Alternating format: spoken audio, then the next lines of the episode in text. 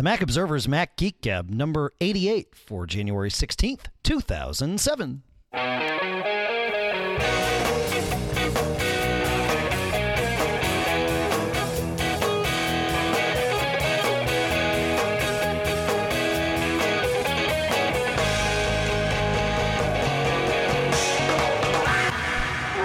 Greetings, folks, and welcome to the Mac Observer's Mac Geek Gab. I'm Dave Hamilton, and I'm back.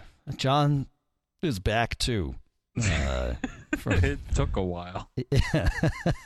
yeah, but we're back to winter here. It's cold. I got snow on Sunday. Not much, but enough rain before the snow so that my driveway is currently a sheet of ice. The FedEx Sweet. The, the FedEx truck came in today a little too fast, hit the brakes at the end, and slid about six feet before they uh, before they finally stopped. Nice. So the kids must be having a blast. Oh yeah, it's great. yeah. So so I got back to Connecticut, kind of. Yeah. So of course, if you were flying back from MacWorld Expo, you probably ran into that little uh, little storm, kind of in Middle America there. Yeah, it was the it was the one January in in the the all the years I can remember where it was better to fly through Chicago than Dallas. So go figure. Yeah, so th- they redid my flight, and I, I experienced one of the first horrors of flying, which I've never had until this point. You, You lost get to your luggage. endpoint. Uh, Not quite. No, it was Oh. delayed. But Yeah, you Oh, get to your endpoint. You're sitting there. You're at the belt. Everybody's gone except you, and nothing's happening. And you're like, "Oh no!" So I go to the dreaded baggage office. And they're like, Yeah. "Oh yeah, it's on the next United flight." I was on American. Hey, at least they knew where it was. And it, it do, give them credit. Yeah, they gave me a little little thing, and, and sure enough, it was an hour and a half later uh, on the belt from the next flight from a competing airline. So Hey, yeah, it was a mess. I mean, you looked at the board, and half the flights were canceled. It, it was a. Yeah, I, I'm yeah. lucky I made it within a day because a lot of people didn't. People That's I was right. talking to on shuttles and stuff like oh that. yeah. So, anyways, but MacWorld was a blast. I think you would concur. We saw a lot of cool stuff, but uh, you Best know, Mac World ever. we got to wind down from that. We got we got to get back to, to Back to what the- we're all about here. Back to the groove. That's right. This show will be back to your questions. Um, we've got all kinds of stuff, uh, and we've got a new geek challenge. I think that uh, that we'll throw in here, and all, all kinds of stuff. So we will start with one from an unknown caller. Um, when you Caller call, X. yeah, when you call, just make sure you introduce yourself at first, so that we know who you are, so we don't have to go through, uh, Uh, you know, all of handle is Cole. You can be Mister or Ms. or Mrs. X. That's okay. All right. Well, this is Mister X. Hey, John Davis Barrett from uh, Tonawanda, South of Buffalo. Quick question for you um, about uh, hard drives. I got a new 400 gig uh, Western Digital SATA drive for my aging G4, and I'm going to put multiple partitions in it. One of them for the primary boot volume, uh, one of them for like a scratch disk where for our downloads, because I don't want to fragment the drive, and another partition for all of our media, podcasts, and music and such. Quick question: When I when I uh, go ahead and set the partitions, I was curious as to which one would be the partition that I want to use. you know, you set it up and you can slide the levels down for uh, for uh, partitioning and size. And I'm wondering which one is the fastest part of the drives. I know there's a hot band um, in the OS, and it uses that for boot up applications and such. Um, and I know you want to you want to respect that. So I, I, sometimes I'll defrag with idefrag. I know that respects the hot band, but if I choose the wrong one, it's kind of a moot point because I won't even be in the fastest part of the drive. Um, anyways, any help's appreciated. Thanks again for the awesome show. I look forward to it every week. Um, I can be reached at You are oh so kind, and I, I still couldn't catch your name the, the fifth time I heard that there. So you Yeah. want to you want to take the lead with this one, John, or should I should I run with it? Um, I'll I'll take the lead on one point, and then I'll I'll hand it off here. But but there was talk. Um, so first, I guess uh, uh, I am in the school uh, in general, which does not believe in partitioning. Um, I know there've been reasons to do that in the past, uh, as far as you know, block size or you know minimum block size and stuff to get maximum storage capability. Yeah. But uh, I just in general try to shy away from it. But one reason, and we'll touch um, on the uh, callers, but one of his points is that the the drive or the OS is is kind of doing the work for you. So that's why I, I lean away from manually uh, you know, doing things like partitioning and optimizing and stuff like that. Now, one thing that was pointed out, um, the hot band. Now, th- this is something that I looked into, and I think it's also referred to as adaptive hot file clustering, where under, That's right. I guess it would be the underlying BSD OS, um, or it could be an OS 10 specific thing.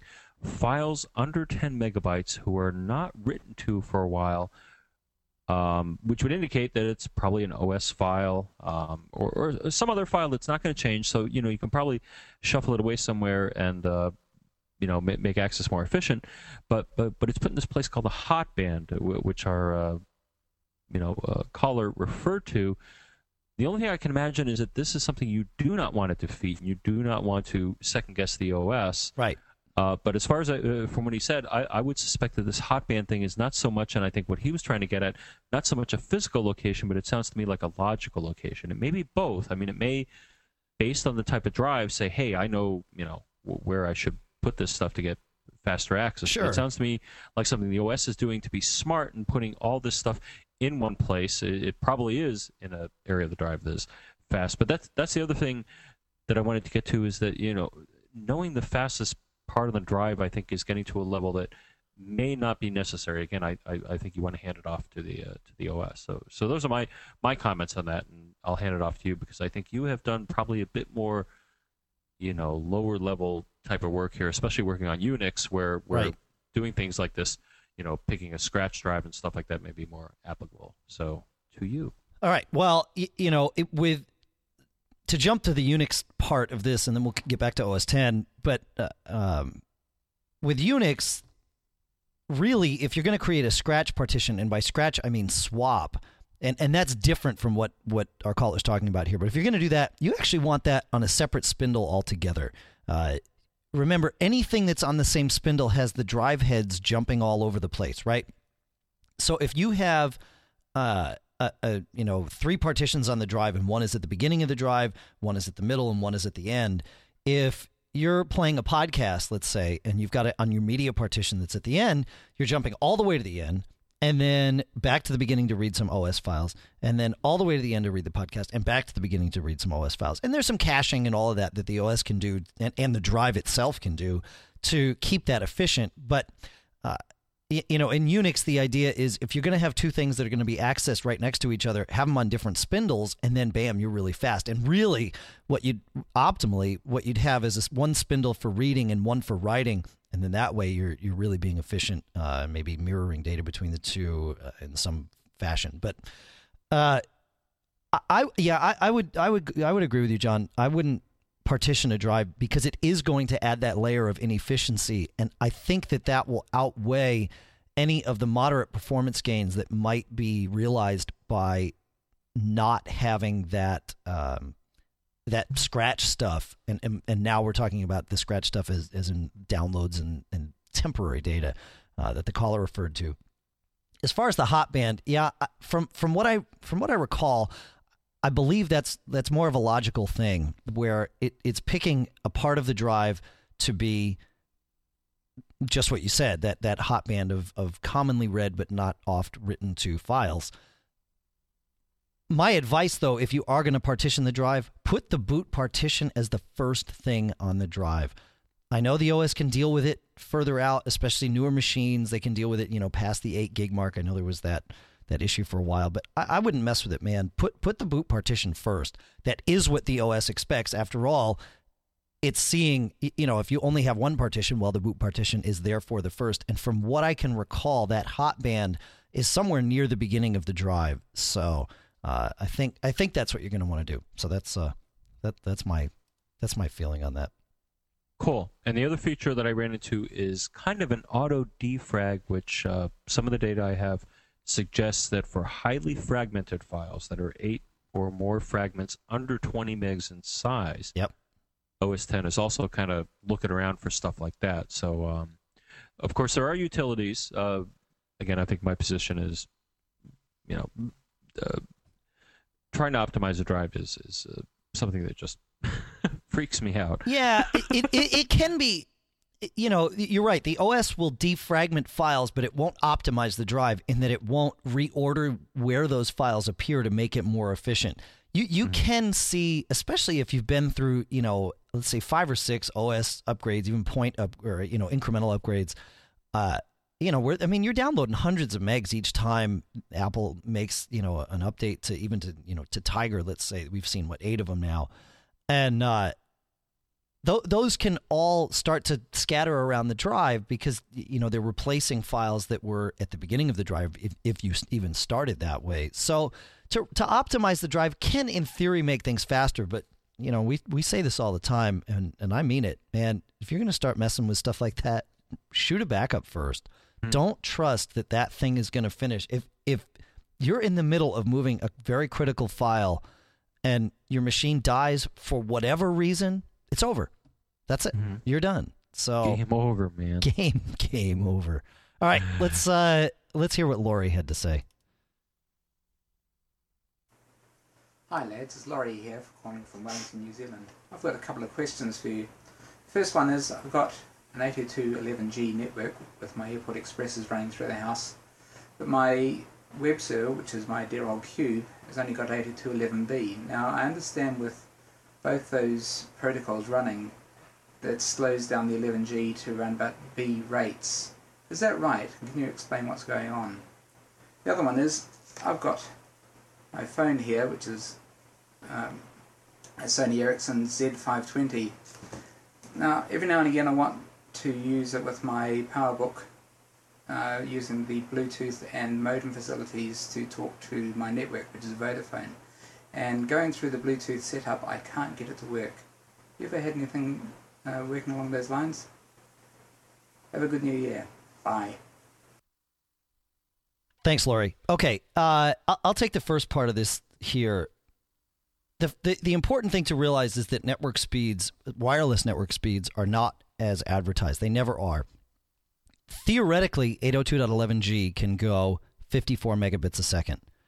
Really, what that translates to, best case real life scenario, is uh, 26 megabytes a second, right? 27.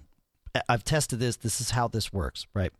So it's all it- lies. it, well, it's always half is is what it turns out to be. No, no, no, no, no. This is just yeah, it- real world. effective real world.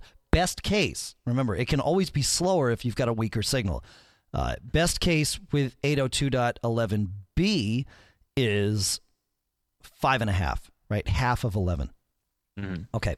So knowing that, when you add and and you, I'll let you explain why this is, but but based on all the speed tests that I that I did, especially when 802.11g was starting to be introduced into Apple products, if you're running 802.11g and that's all you have on your network, you'll get again, given best case, best signal strength, you'll get your full 27. As soon as you add a B client to the mix and it, and it starts talking, the G client's fastest speed hits about 15. It maxes out there. So you lose uh, a, a significant chunk. And John, you're going to explain why. I am. I, think am. so. You are. and the reason why is not so much that it all everybody gets dumbed down, but what they have to do is wrap one packet in type in, inside of another. Okay. So what they're doing is they're putting the uh, because they're creating a frame that looks like a B frame. That involves some work to talk okay. to the B station. So overall, if you're doing that work to create this compatible packet, that is what's slowing. It's not all of a sudden saying, "Up, I'm half as fast." It, it's still as fast in theory, and as you pointed out, the speeds are pretty much um, lies. I mean, uh, theoretical maximums. Right. Not lies. That's nasty. Yeah. Uh, uh, so what's happening is that because it has to do the extra work to talk both languages, that's that's what's really killing you. That's right. Okay, that makes sense. As so it's not, a- but it's not slowing it. It's important to note that you know we're going from a theoretical maximum of 27, or, sorry, a real world maximum of 27 down to a real world maximum of about 14 and a half, whereas the B is still maxed out at five and a half real world. So mm-hmm. it, you know it, you're not slowing all the way down there, but you are slowing down significantly. It's important to note. And it was, you know, it's on the same frequency, and that's a benefit, you know, cost wise, I think, especially because you Right. don't have to come up with a new RF section or a wildly new RF section to uh, to do that. And then the second question, now refresh me on the. Uh, All right, he's having he's having trouble getting his uh his Sony Ericsson phone to talk to, essentially to act as a modem via a Bluetooth connection. And really, I, I think the trick there is to find a, a to make sure your provider allows your phone to support that. And assuming that answer is yes, Right. you've got to get the right GSM uh, scripts, modem scripts for your Mac. Yes. And then and and then also figure out exactly what numbers to dial and all that stuff. And every network is different in every area, so I, I can't even begin. I don't know the answer for Lori's specific problem. Uh, you know, I barely know the answer for mine. Um, in fact, I had to take screenshots of mine once I got it set up. It, well, really, because it, I mean, how often do you look at that stuff? Yeah. Yeah. No, and I hit upon it once too with uh with the uh, Motorola V710 and Verizon. Mm-hmm. And Oh, actually, as of late, it uh yeah, well, they they they all suck. I mean, This is true. Yeah. but uh, I believe with them it was it was a pound seven seven, and then particular lo- login related to your wireless number and the password, and it would do like kind of a high speed DSL like connection. Yep. Um, but they didn't really advertise this fact anywhere. Certainly not on their page. You had to go elsewhere. Right. So I think a similar situation, you may have to go through covert channels to find out exactly how to do this with uh, your provider. And as you, you pointed out, Dave, the script is important. Actually, in my case, even though it was a Motorola phone, the, the script that seemed to work with uh, OS 10 was a uh, Sprint uh, PCS phone script for some bizarre reason. But one file I read said, use this script, don't worry, it'll work, and it worked. So. Yeah. Oh, who knows? Um, but yeah, that's one one area of networking that could use some help. I mean, Bluetooth is great, but the scripting and, and the you know the magic hand wave you have to do for each provider kind of stinks. Yeah, it sure does. All right. Well, you all know to come here and get your answers for the uh, for your Mac questions. But if you have a relative that's not quite as technically inclined, or you want to get some of this stuff and and archive it, uh, TeachMac, of course, is one of our sponsors, and TeachMac, available at teachmac.com, is an application in which you can download modules that will teach you things. And these modules can be audio, video, text, and a combination of all three. The uh, the video can actually go to full HD resolution. Everything's native in there.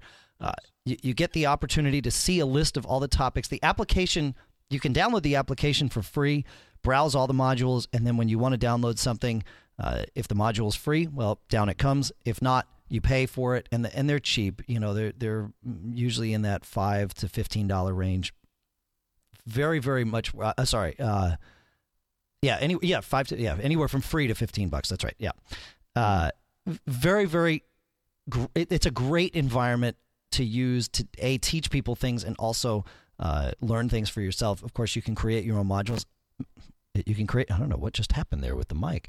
You can create your own modules and if you do you can tag them as uh, mac geek gab and, and and support everything we've got going on here. So that's all available at teachmac.com devin called 206-666 geek and we are going to hear what devin had to ask Hi, John and Dave. This is Devin Mackey. I'm calling from Cincinnati. I am running OS uh, 10.4.8. I recently did get a uh, an external hard drive as a gift and wanted to start backing up my Mac. So I downloaded .Mac backup software and started backing up. And I noticed that the incremental backups ended up adding up to more and more space. And I would periodically have to do a full backup and delete the previous increments.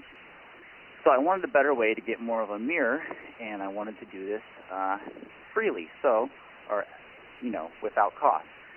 So I downloaded a program called PSync X, and I created several mirror folders on this backup drive to mirror certain folders on my Mac. Now, when I did this, the first thing I noticed was that um, one of the folders, for instance, my applications folder, which I happen to mirror on the backup drive, um, on my Mac takes 5 gigs, and on the backup drive takes 9.5 gigs. And when I look at the number of bytes under the get info, um, it's 5,000 million bytes on my Mac, and it gives me the same number of bytes on the backup drive. However, it lists it as 9.5 gigs. So I wanted to know if you knew what was up with that. You know what? Let's uh let, us stop right there and, and talk about a little bit of this Yeah. because I, I think we're going to get into some more stuff potentially with Devin as we go on, but I don't want to lose what we're talking about here. Mhm. So uh, we'll, we'll start from, from the beginning of where we were. Dot Mac backup, yeah, it sucks. It it doesn't do what you would expect it to do. Um, the incremental backups never refresh, and in order to refresh them, you've got to go and delete everything. Hmm. It it yeah it it's not at all intuitive, and uh, yes, it will back things up, but it, it it's not going to work the way you want. So no, it yeah. should be It- every file that changes since the last time you did it, something. it is, but you can but you can you can't tell it. Look, do an incremental backup for a week and then reset the backup. And, and go back to the beginning. It'll just keep adding to this is incremental it thing. incremental against the original? No, it's incremental against all the ch- all the change sets, but it never you can't tell it to reset. Right? You can't tell it to go back and do a full backup again. You Hmm. get you get what I'm saying? So you you'll just get these Well, it just constantly builds on itself and it'll finally get okay, to the well, point that- where it's that's useless. I think what I was saying is that, that when you do the incremental, it doesn't reset the whatever. it, it doesn't know that the next incremental. no, no, is- no, it is- does. It does. What I'm saying is you oh, can't Does. you can't refresh. Okay? You you can't Okay. you're only once you start, you can only do incrementals. You can't do a full backup and then incrementals from that again. Okay. Okay, so it's pain, right? So PSync is fine. PSync X is, is fine for what he wants to do. I, I like retrospect, but yes, it is backwards. Uh, there's MacBack as well. There, there's all kinds of stuff available out there, but PSync is fine. All of them, when doing a mirror like like he describes, are going to yield the same problem, and and that's where uh, uh, uh, that's where files may appear to be a different size. You you want to talk about that, or should I keep going? Um, files are different size. I think we were touching on that before when we were talking about partitioning. Block sizes. Um, that's I think is that yeah, is that a block? You know, so a drive has one unit of info. I don't know, we'll call it a, a sector or whatever. Yep. But it, it- at some level, the the drive has a unit that's the smallest that it really knows how to talk to. Now the problem is it may be larger than the smallest size you can imagine, which is you know like a byte. So it's going to make a block that's 1K, 2K, 4K, uh, so on and so forth. And if the block size, this minimum block size, is much larger, uh, which in this case it sounds like, Yep. then a file, it, you'll physically be taking up that much space on the drive. So you'll take up, however, uh, let's say a block is 1K. You may take up 8K, eight blocks of 1K each, but maybe the file is less than that. But Right. you'll still take it up because the, the, the block size is um, Yeah. So a certain so, size. To, so let's say a smaller drive has has a block size of like like John said. Let's say it has 8K blocks. A 4K file is going to take up that full 8K block. If a larger drive Right. may have a block size of 32K or 64K, that hmm. Ew. 4K file will take up 32K or 64K. However, I thought HFS Plus really gave us a lot more room to work with here. So it's possible that this external drive that he's using is not HFS Plus formatted. oh, may want to reformat it. Yeah, that that would be my guess, or or perhaps it's it's fat, maybe fat thirty two. Even though th- th- that got better with this too. I, it, this is not a problem I've seen creep up in a long time. So I'm thinking that the the format method of the drive or the, the format of the drive Yeah. may may be at issue here. So Yeah, because the newer newer formats, I think, as they're suggesting, usually take this into account and make the, the size pretty small. yeah, You're not to, uh, wasting all this space. you're not wasting all that space. But it, that that sounds exactly like what's happening. So all right, let's uh let's move on and see see if we can't nail the next thing here. And my second question is, I did still have to use um, backup to back up my documents and settings because, first of all, I don't know where those files are on the drive, and if I wanted to restore them, I wouldn't know how to do that. So I stuck with backup because it knows how to do all those things. Um, so I'm using a combination of PSync X and the backup software. But the problem with this is, uh, I opened up Console because I noticed that uh, my scheduler in PSync X wasn't mirroring it when I asked it to as far as the schedule goes.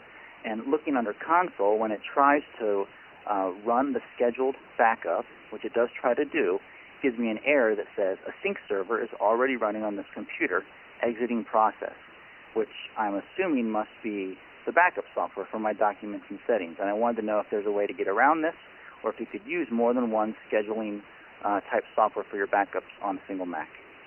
Um, that is my second question. My email. All right. That it it's odd that PSyncX would try and use the same service that uh, .Mac Backup uses, but I guess it's possible.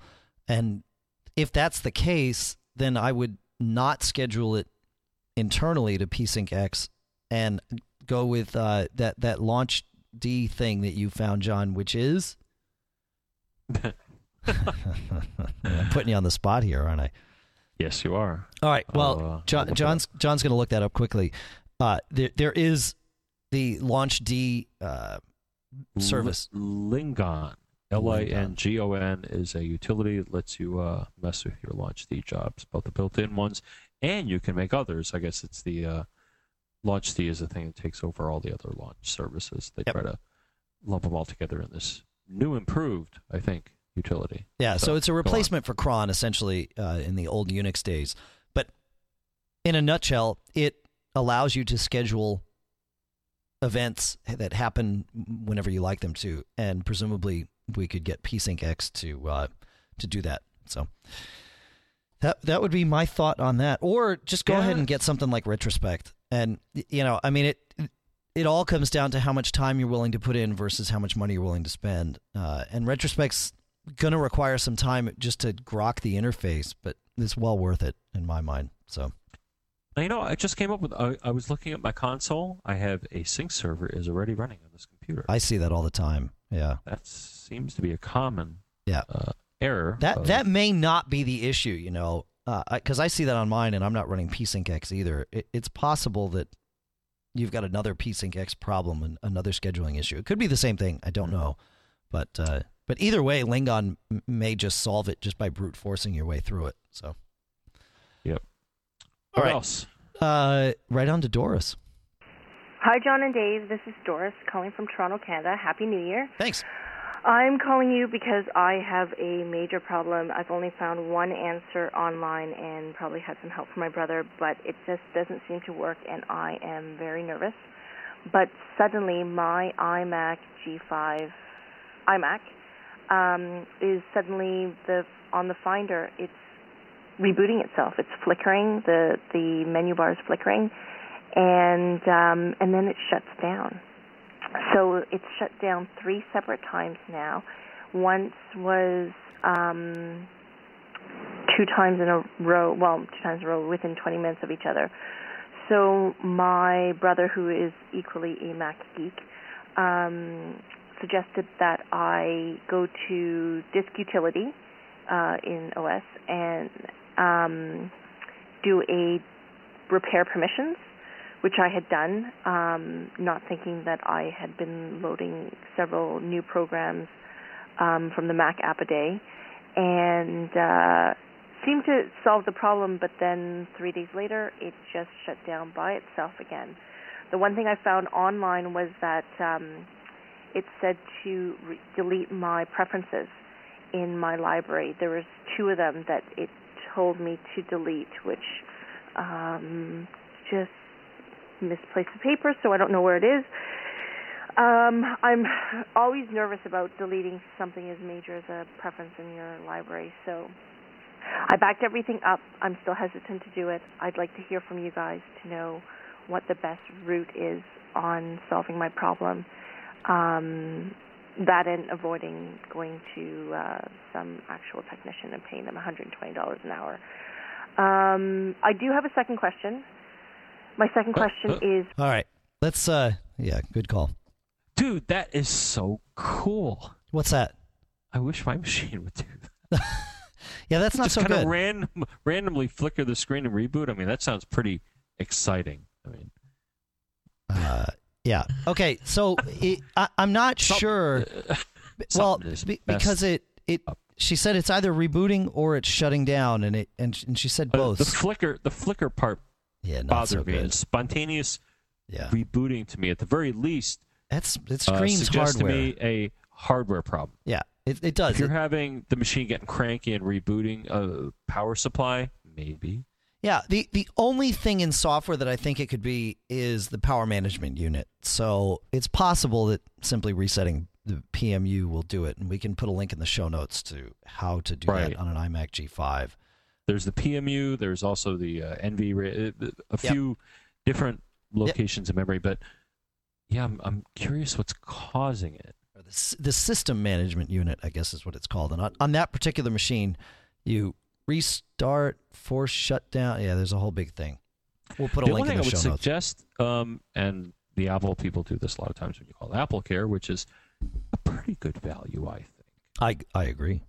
for portables. Maybe not Yeah, desktops, Yeah. but uh, create a new user and see if this happens. Ah, very good. go to System Preferences, Accounts. I think uh, I think that's where you go. yeah. And, Yeah, uh, yeah, yeah. Create a new user, see if it happens, and uh, th- that's worked for me in the past. If Yep. it doesn't happen with the new user, something that you maybe you've done intentionally or unintentionally Yep. has created a you know terrible combination of of software that just does this. But I've I've seen this issue. I don't know flickering. It, it sounds like the screen's resyncing, which Yeah, it's weird.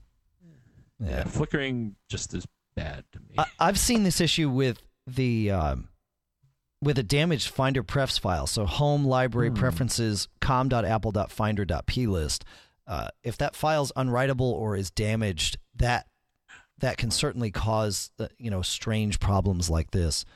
Mhm. The, the fact that you repaired permissions and and then it worked for a couple of days, that kind of leads me to hope maybe that you know it, it it's something like that, but still it could have been a cool couple of days and then it heated up again in, in, in the environment where the computer is and then you're done so uh, yeah it my guess is that it's hardware but it's possible it's one of the one of the things we mentioned here. So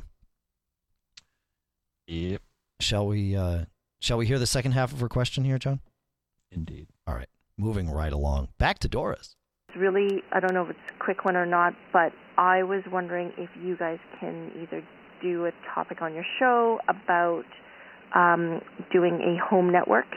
I you want to do that now john or should we do that another show i, th- I think that's time for another show Yeah. Okay. So home network. All right. You get a piece of paper. Get a pen. We'll save you're, it. you're not we'll save it for another show. That's right, we will. But that's actually a good it's topic. A, it's we'll a big topic, but but it Yeah, is for for the uninitiated.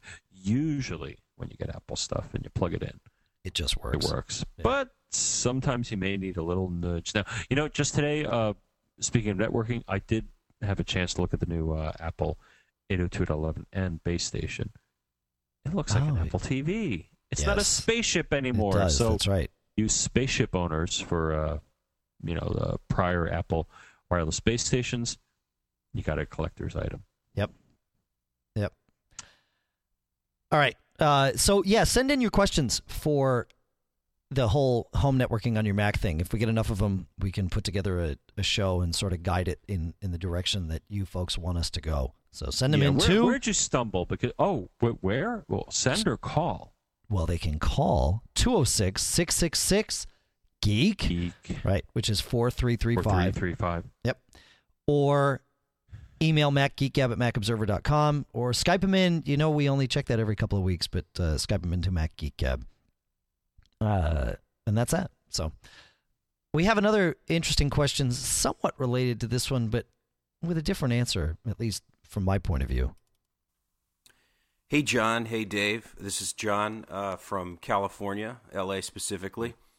Love the show. Uh, here's a uh, an audio question or help help need. Maybe you can help me with.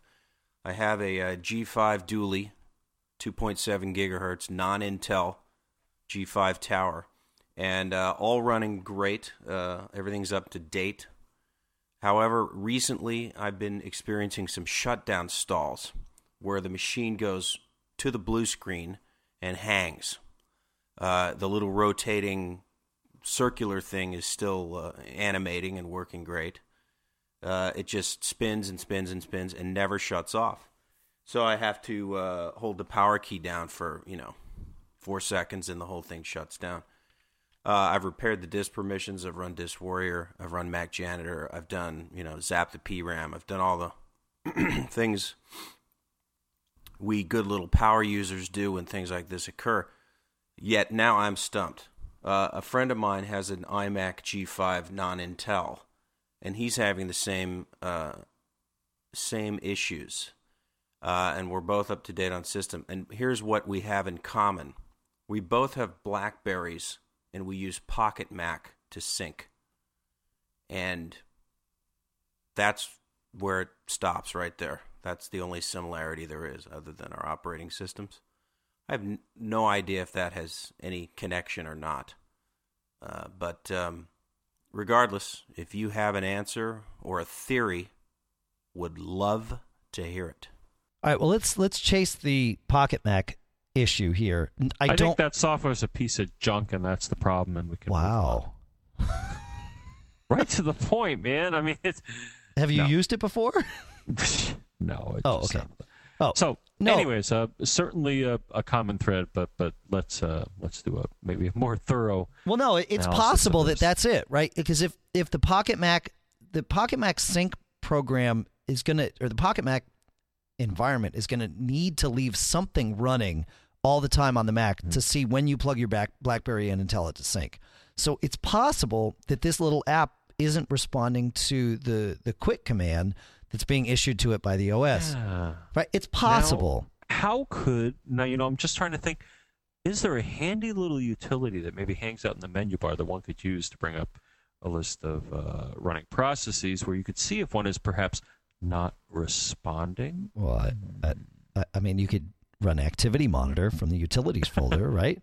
Or my favorite, our favorite, menu meters. Menu but they both meters, right. the same thing. Yeah. But I've seen this in the past. Like, actually, I'm having a little issue, which I'm, I'm trying to figure out with Spamfire. Okay. where all of a sudden something very similar happens is that the system kind of wedges. It seems like nothing's happening, and I go to uh, menu meters, uh, ask it to bring up activity monitor, and Spamfire is not responding. And it, it actually, I'm not sure when they did this, but it's nice. But in activity monitor, it shows it in red. That's it's right. an application that's kind of cranky because it's who knows. So, so I think the recommend one recommendation is look at your you know process list and activity monitor and see if anything is coming up as obviously not responding. If it if it's the utility that you're using um, or something else, then there you go. That that's the Yep. problem. Now, how to solve that? That's Well, that what, gets to another level of problem solving. what I would do, I mean, it, it, it- with troubleshooting, I've found you got to trust your gut sometimes, right? So pull up Activity Monitor, sort by name, find everything and anything that has to do with Pocket Mac, since you think perhaps that's it, and quit them all. Force quit them all. Make sure they are gone. Once they're gone, try shutting down your Mac. So you know, rule that either decide that that's it, and you'll know right away, or rule it out, right? Because if it doesn't shut down, then you know, okay, it's not Pocket Mac. At that point, uh, other things that could cause your Mac not to shut down, I would run something like Onyx or uh, Cocktail at macOS10cocktail.com and clean all the caches, clean, eh, you know, scrub everything out. It's possible you've got something lingering there. Yes, that stuff is supposed to be deleted on shutdown, but in fact, if you've got again a damaged file or something out there that can't be, the OS may, you know, uh, stop in its tracks essentially. Um, you could also try watching with a terminal session, but of course you, you're past that point, so it's probably already, going to have closed out terminal by the time it uh, it tries to do that. yeah. Or another thing is patience, grasshopper. Yeah, there is that. That's right. Yeah, sometimes, it can take a long time. It may be, but I've had shutdowns where everything seemed to be just great. It was just hmm either you know cleaning a cat, doing what it should be. So don't always, you know, jump to the conclusion the machine is is not functioning properly. Yep. It may just be doing its thing. So you know, give it a minute. And I've I've had this happen. I think you may have too, Sure. where sometimes shutdown doesn't you know snap to it because something's going on. I'm not going to second guess it because I may make matters worse. Yes, that's right. And you almost, yeah, that's that's almost a, a certainty that if you if you if you mess with that stuff while it's in process, you will almost always make things worse. So, uh, But hey, if you do that, then the good news is you can call in to us and yeah, let us know. So, all right, if you can. if you can, that's right. So, Chad, pu- presents an interesting thing, and and he suggests that it might be a geek challenge. We're we're going to augment it a little bit at the end uh, and see if we can't see if we can't solve a problem that we've been asking for a long, long time. Take it, Chad. I've got a potential geek challenge Yes, you for do. you. My apologies Uh-huh. if this has already been covered, but I've been listening to the podcast for a few weeks now.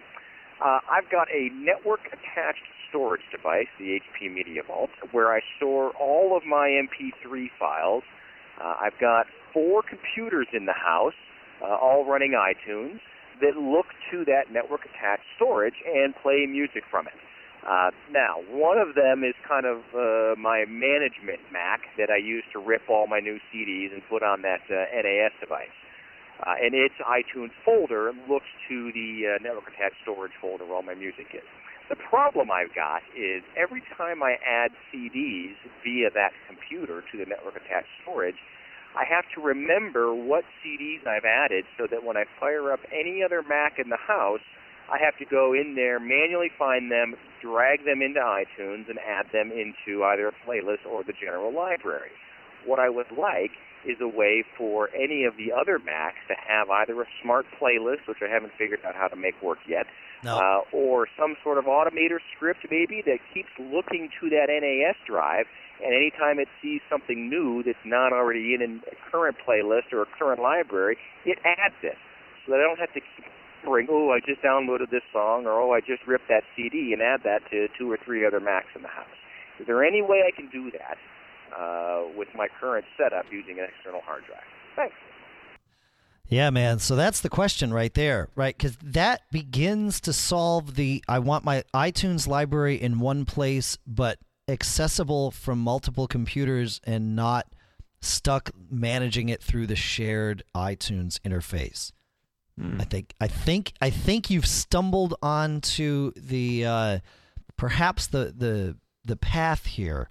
So that, that that's the challenge we throw out to, to all of you. Is, is there something that we can do with an automator script or maybe even something a little lower level that that watches that folder and anytime something new is added tells iTunes to go and add that new stuff and perhaps even put it in Huh. a new playlist, right? So that, or you know, a, a playlist that you would know to watch, so that you can then go and categorize it on that machine uh, as you as you see fit. You know, something like what uh, what acquisition does, right? When you download something, it, it feeds it in and puts it in a playlist. We just need to grab that part of it. I think this would be huge. I know it would be for like- me. Yeah, Sounds like with the right automator actions, it may be possible. that's right. Though I That's haven't right. really delved into it that deeply to know if there's a update. You know everything. Well, yeah, you uh, want to update everything, but but not uh, but not duplicate what you've got in there, right? I mean that Right, that right. would be the trick. And I know iTunes can do some of that folder scanning, but it's a little weird, uh, at least in Hmm. my experience. Tell me if you found something different. So that's uh, that that's that's all I got.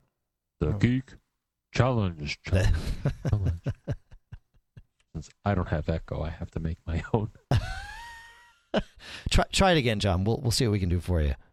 Okay, the geek challenge. All right, there you go. Perfect. Better, thank you. You got it. That's what I'm here for.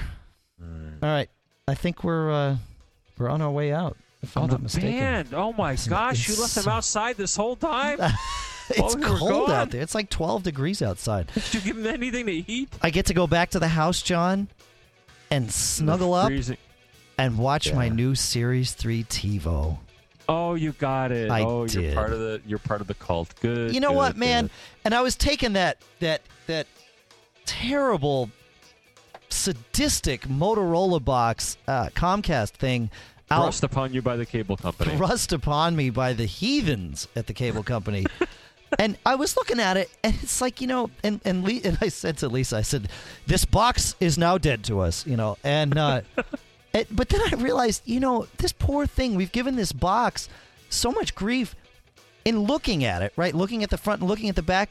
It's the same thing as the TiVo box. It it looks, other than you know some cosmetics, it has all the same buttons and all the same ports on the back as the TiVo box. So why, oh why? Why does it suck? It's the software. right? I mean, it, it clearly it's the software that sucks. And I know that now that I've done this, Comcast within about three or four months will come out with the TiVo software on their boxes that they've been threatening to do for the last eighteen months, and I just can't wait anymore. Yeah, but hey, be happy in the fact that it's yours. Yeah, you know, one thing I noticed on this this Comcast box, it was so obsessed with us watching live TV that it was its total focus. When a show finished recording, if you were watching something, even if you were watching something else, it would pop a note up on the screen and say, "The show has finished recording." It's like who who cares? Uh, you know, I, I don't. That's not relevant to me. And then even worse, if you it had dual tuners, but if you were watching the show that was being recorded and changed the channel, it would say, "Well, if you change the channel, uh, it's going to cancel the recording." Whereas with the TiVo box, it was smart. I watched it. I, I changed to the tuner that was that was recording a show, and I changed the channel. There was no fanfare. There was no notification. There was nothing. It just switched channels. Now, behind the scenes, it switched tuners so that it wouldn't lose what it was recording because I didn't tell it to stop recording. It just you don't care. I don't care. That's right. That's the difference. do, do what I ask. Yeah, just do what I ask. But behind the scenes, also do what I want. Read my mind, and it does it. So I'm happy to have it. Okay. Yeah. Uh, who's who's That's my- who's uh, hosting rant. this? Who's hosting Cashfly this? is hosting this podcast. And uh, the podcast marketplace, of course, is the uh, 6i isolator earphones from Etymotic, the A5 desktop speakers from Audio Engine, TeachMac from TeachMac.com, and Yojimbo from Barebones Software. Ooh. new. Back, the Backbeat Media Podcast Network is the place to uh, reach us to sponsor this show. That we are pretty close to sold out, if I'm not mistaken. So, uh, go ahead and fill out those iTunes comments. Do all that great stuff for us. Podcast Alley. Vote on Podcast Alley. They're fun too. That's right. 206 666 4335 spells. Geek. That's right. Oh my gosh. Oh, we're out of here. Are we? I think so. We have more Gmail invites than we uh, can shake a stick at, Yeah. so feel free to send them our way. But send us audio We- we comments got a- too. We love the we got audio a big comments. stick. Yeah. But we try not to shake it too much. No, I tried to shake the stick at a broadside of a barn once. It didn't work.